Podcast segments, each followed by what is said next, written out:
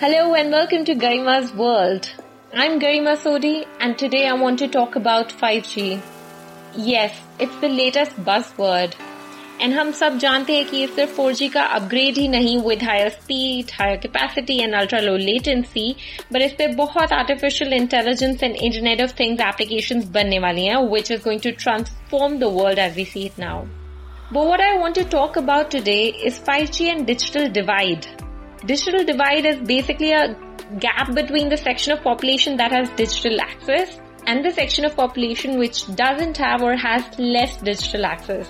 So before I share my opinion, I want to ask you, what do you think? 5G के आने से digital divide कम होगा या बढ़ जाएगा अभी इस कोरोना वायरस पैंडेमिक में डिजिटल कनेक्टिविटी की ज़रूरत बहुत बढ़ गई है।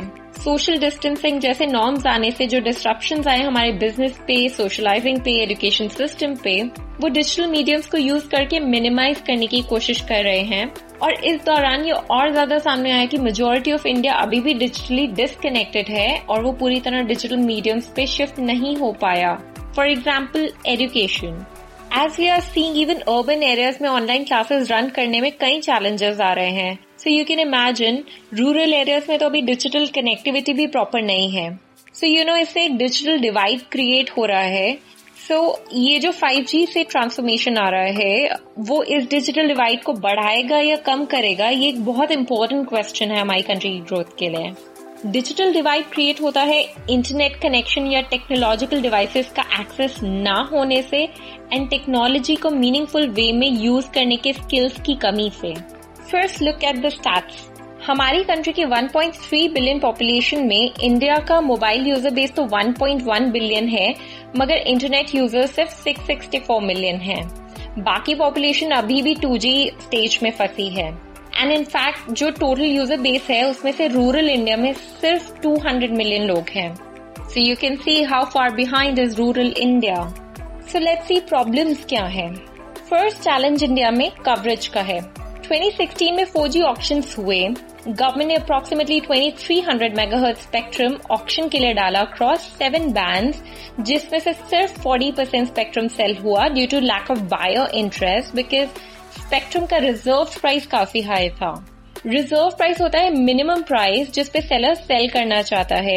मीनिंग बिज उस प्राइस पे या उससे ऊपर होनी चाहिए। ना out of the seven band that were put auction seven hundred megahertz band rural coverage के लिए बहुत इंपॉर्टेंट है।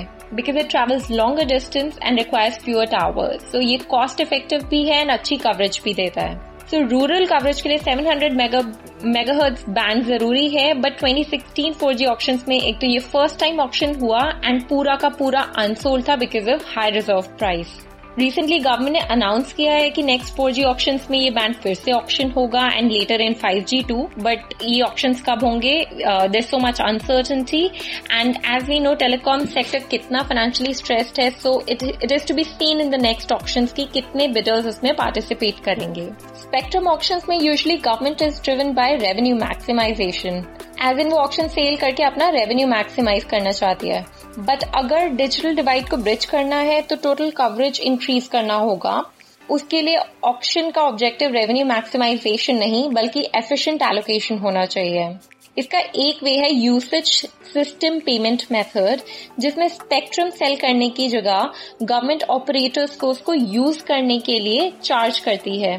ये efficient and less time consuming method है एंड ऑल्सो इसमें ऑपरेटर्स की एंट्री एंड एग्जिट भी इजी है because they don't have to invest huge amount of money in buying the spectrum now coverage के बाद चैलेंज आता है डिवाइसेस का.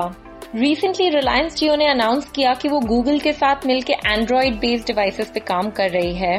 इनोवेशन का पेस देखते हुए एंड मोबाइल डिवाइस इंडस्ट्री में कंपटीशन देखते हुए ये कह सकते हैं कि affordable 5G G compliant devices market में कुछ टाइम में आ जाएँगी। एटलीस्ट uh, जब तक 5G कवरेज रूरल इंडिया तक पहुंचेगा।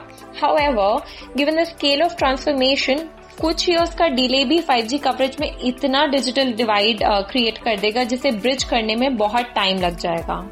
Highly concentrated and financially stress telecom sector probably अभी डिजिटल इंक्लूजन के लिए रेडी नहीं है, जो इंडिया एम कर रही है। सो गवर्नमेंट सपोर्ट बहुत ज़रूरी है।